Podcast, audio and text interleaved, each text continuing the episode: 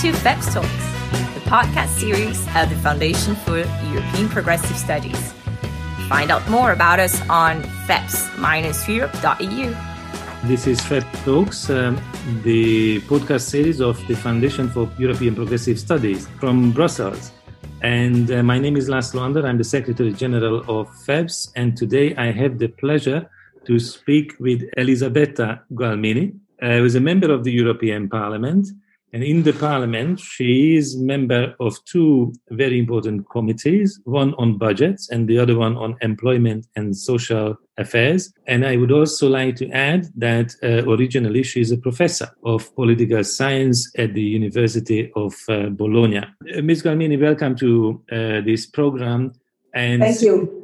Uh, since you are um, a member of the budget committee, I would like to inquire about your views and feelings about the European Union budget, the multi-annual financial framework, because we were all happy in the summer, in July, that the European Council, after about 100 hours, concluded with uh, uh, something that is really innovative and should help with the short-term recovery and the long-term structural improvements in the European Union but now it seems to be stuck in the parliament. The parliament is not necessarily happy with all aspects. So I would need to know from you what do you think about the chances of this MFF to be approved soon? Yeah, well, of course, I do hope that the next uh, multi annual financial framework uh, will be approved as soon as possible because we are absolutely aware, as members of the European Parliament, uh, of the importance of the budget of the European Union, especially in this uh, profound economic crisis, which is consequent to the pandemics. So the volume of uh, the MFF is pretty important because we are talking about 1,100 billions euros, so 1.07 of the GNI of the whole Europe. So it is a, a pretty satisfying, uh, you know, figure. And actually, uh, the, the argument is a little bit more complex because uh, Uh, in the parliament, we have asked, first of all, that the approval of the MFF is uh, strictly connected to the revision of the chapter on the own resources. And so uh, we are now fighting because uh, the revision of the own resources uh, can be implemented and uh, approved by the Council uh, in a very short period of time.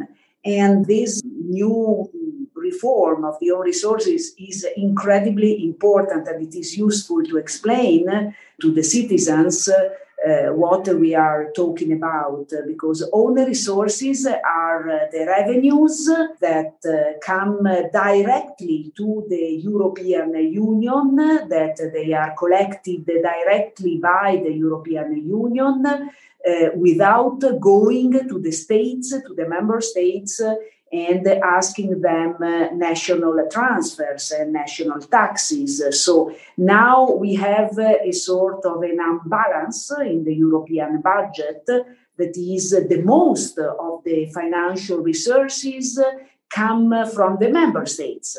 So from national contributions and we want to invert this logic and we want to, for instance, tax big, huge multinationals that uh, somehow profit from the belongings to the European economic market without giving, uh, you know, almost anything in return we would like to introduce a digital tax because uh, the multinationals of the web have increased in an exponential way their profits.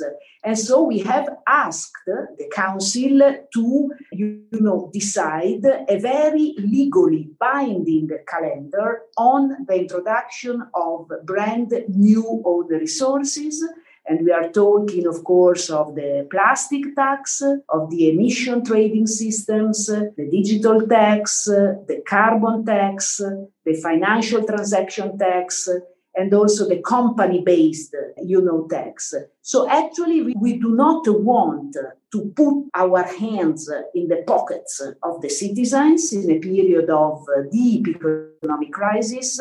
We want to make big companies and huge multinationals to pay, or we want to, you know, make polluting companies to pay. So the targets are always, you know, a fair market and the Green New Deal somehow. Yes, but politically speaking, does it not require a revolution? To get these rights of the European Union? Uh, no, I, I mean, yes, it, it's going to be a little bit of a revolution, but I think that uh, some steps forward have been made because uh, if you look at uh, our report, the report approved by the Parliament uh, last September, uh, really these new own resources are actually uh, named and introduced with specific deadlines, temporal deadlines. And now we are working on an interinstitutional agreement with the Commission and the Council, uh, where, uh, for instance, uh, the, the, plastic tax and the ETS are going to be introduced. So, in a gradual way, we have to arrive to the result. Also, because we have to understand that uh, by introducing new own resourcing and by increasing the levels, you know, uh, and the amounts of uh, the revenues uh, collected by the resources, we can finance the next generation EU. And everyone, I think, in the parliament wants to uh, have a good next generation EU to be implemented as soon as possible. So there is, a, of course, a problem of time because the revision of own resources has to be ratified by national parliaments, and so we have to, you know, to run and to go quickly. Uh, but uh, on the other way, national states and national leaders perfectly know that without the revision of all resources, we cannot go on with the recovery plan and the next generation EU. So it is a very complex dilemma, but we have to get a good result. Uh, before we go to the recovery instrument, because I will definitely uh, like to hear your opinion about that. Um, uh, one question about the past, because in the previous MFF, there was an attempt to get the FTT, financial transaction tax, into uh, the system as one of the own resources. Why do you think uh, the financial transaction tax did not work out, if you can explain in a nutshell? Because it is a complex mechanism also because uh, we need to design a specific uh, mechanism uh, you know also about the percentages that will be collected at the european level.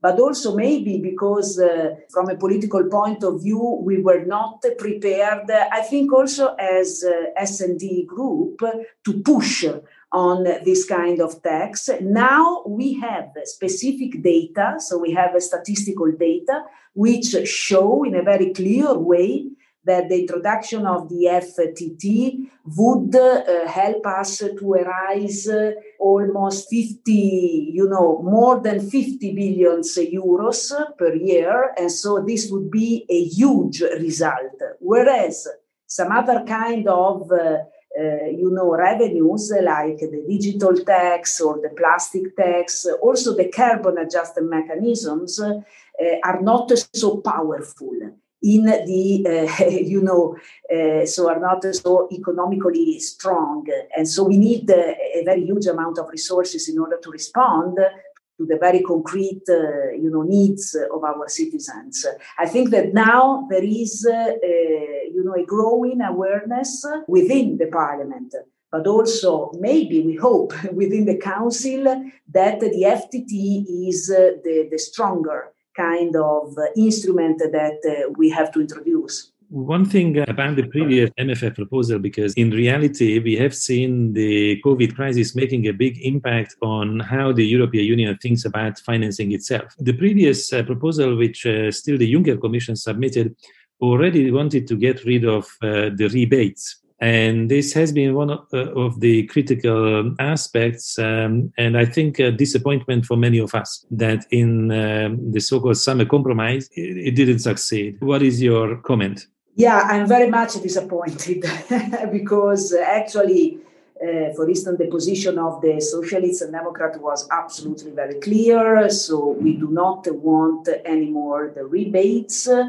Uh, because they, they, also, especially after the Brexit, so you know, after the, the exit of the United Kingdom, and so, and also for the northern countries, uh, rebates have really no more any kind of sense because they were introduced in 1984 when uh, the things and the society and economic uh, uh, you know, community of Europe uh, was completely different. Uh, the agricultural policy had a different weight, and also the level of development of the countries involved uh, was uh, very much different. So now it is not acceptable that, uh, you know, the Netherlands or Austria or whatever profit of this kind of discounts. But unfortunately, even though we keep on asking for the abolition of rebates or at mm-hmm. least a gradual phasing out, uh, we have to say that we are not so positive on that because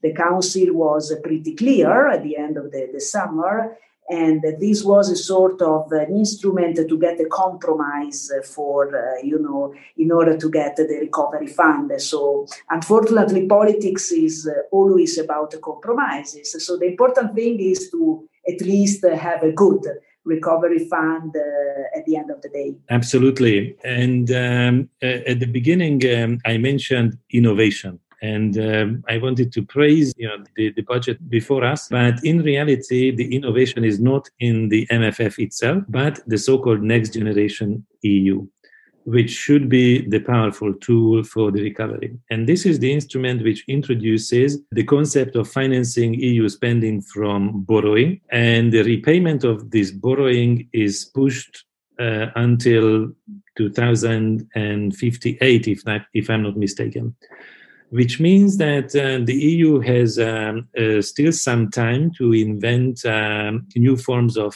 uh, own resources, EU level revenues. But relatively soon, there has to be clarity about uh, how these loans would be repaid. How should we look at this problem? And uh, in a way, the urgency of finding a solution. Yeah.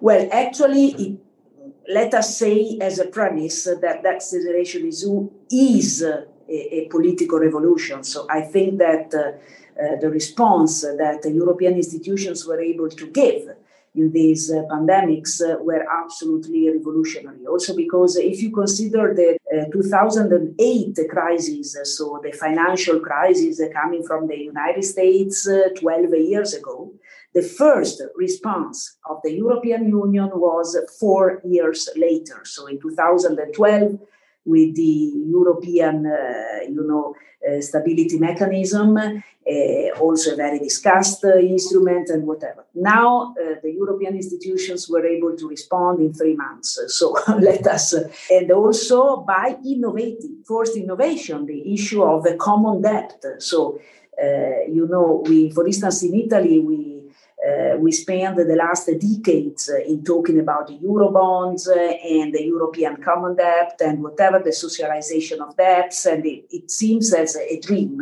a sort of a, a, utopia. But now there is a big step towards that, and also the idea that Europe can be really a political union of uh, communities and destinies, and that solidarity is no more a fake news. Actually, there is another important innovation, a revolutionary one. So, Next Generation EU does not talk only about uh, uh, loans, but also about direct contributions uh, for the first time. So countries, for instance, Italy will get uh, 209 billions euros, uh, but 82 of them, 82 billions euros, will be uh, really under the forms of uh, subsidies, uh, subventions, direct contributions. And this is really the first time in the European history that such a thing happened. As for loans, uh, of course, there is uh, a very you know long uh, lapse of time in which uh, countries have to give back this money. Of course we have the problem of uh, uh not uh, covering the next generations with huge european and national debts. And so we have to be very responsible on that but I think that the whole framework and the whole mechanism with very low eh, eh, interest rates eh, and a very long time of restitutions, if this helps to the, the economy to restart in a very dynamic and strong way, uh, I mean, at the end of the day, the, the sum will be a positive one. So there is another little problem, which is the one of the, you know, concerning the rule of law. I don't know if I can mention uh, it, but uh, it is also a very important battle for uh, now in the parliament. Absolutely. I think it's a very important aspect to speak about the rule of law because, in a way, conditionalities should ensure that the money is spent on uh, what is on the purpose, on the mission, what is supposed to be served by the European Union uh, resources. And without conditionalities, whether it's a, some professional or sectoral issue or the rule of law, which is very general and should be horizontal, they would need to serve uh, this purpose. Yes. That seems to hold back the discussion. Yes, absolutely. So we have asked uh, actually the parliament, we were, uh, there was a very strong uh, position by the parliament and uh, also cross-cutting uh, political groups that we cannot uh, deliver you know money from the recovery fund and also from the mff in countries to countries which do not respect the rule of law that is civil rights democracy pluralism. And of course, we are referring not only to Hungary and Poland, but also we have a problem with Bulgaria, with the Czech Republic, uh, and we cannot accept, uh, you know, that fundamental rights uh, are jeopardized. And for instance, you have to consider that between 2013 and, and 2020, Hungary got from the European Union more than uh, 47 billion euros, which is one third of its GNI, and Poland received uh, 207 billion euros. So, uh, is it uh, a good way, good strategy? I mean, uh, the European Union is not a cash machine, know, a neutral institution which delivers money beyond any kind of rules. So, so now there is a, a, the German proposal. So there is a compromise which has been proposed uh, uh, within the council, and uh, we, we it is a first step. We, we actually we wanted a higher level of ambition, but it is a first step, and basically. Uh, it is uh, it is stated that uh, the, the, money and so finances and the recovery fund can be uh, distributed and transferred to countries, but if these countries uh, do not jeopardize the economic interests and the financial interests of the European Union. So it is a, a more restricted definition of the of law, but is a step forward. So now we are also discussing this issue, which is very important for the parliament, but we have to, to keep in mind that we also have a problem of time. So we have to arrive to the end of the negotiations in order to really give citizens uh, the, the, money and the help they need. Yes, uh, as, a, as a final question, um, I would like to take advantage of the fact that you are also a member of the Employment Committee.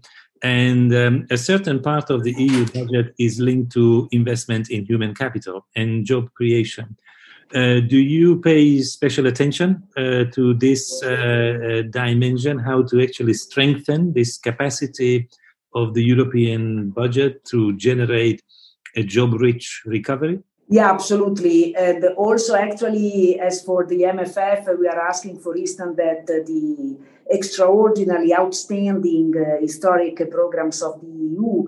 Uh, for instance, I think uh, Horizon for uh, the, the, research and innovation. I'm talking about uh, the Erasmus for the mobility and training of the students won't be cut because mm-hmm. we cannot absolutely, you know, reduce the financial resources, uh, which uh, mm, in a way or the other are connected to the training and skills and qualifications, especially of young people. Uh, I'm very much, uh, you know, interested and i have also in the past worked a lot about the problem of uh, uh, human capital uh, because we absolutely need qualified and to work on professional training, eh, on eh, you know long life learning, in order to strengthen the, the, the capacities and the, the qualities eh, of the workers, especially the younger ones, but also of the of the over 50s, for instance. And in our committee, I think that this is really an utmost priority in the agenda. The very last thing, just to mention an example, is uh, you know the strengthening of the youth guarantee, which is a program. Uh, you know, targeting on the younger generations, and, and now we are also talking about, you know, the minimum wage, which could be a way to uh, give a decent kind of salary to uh, workers, which, for instance, the, the youngest generation are uh, sometimes very much qualified and skilled, and they have to have a decent uh, salary in, in, in, return. Well, thank you very much. Uh, thank you. It's a broad uh, panorama of very important budgetary issues, but all the issues of the European recovery um, which we received from you uh, today. Um, to to close our um, uh, conversation, I would like to quote the title of uh, the article you signed last year together with two of your colleagues, Eider Gardiazabal and Margarida Marques. This title was "We will not accept anything less than an MFF that works for the people." I would like to wish you good luck uh, to do this because it requires a great effort but uh, we understand that you're absolutely focused on this, and hopefully, uh, this MFF, together with the next generation, will be approved soon in the coming months, and uh, will help a job-rich recovery and very important initiatives like the youth guarantee will be more successful in Italy this time around than um, on the previous attempt. Okay, yes, absolutely. I do agree with you, and uh, let's hope that everything will go in the right way. But I'm quite optimistic about that. Okay. Thank you so much. Thank you so much. Bye. Bye bye.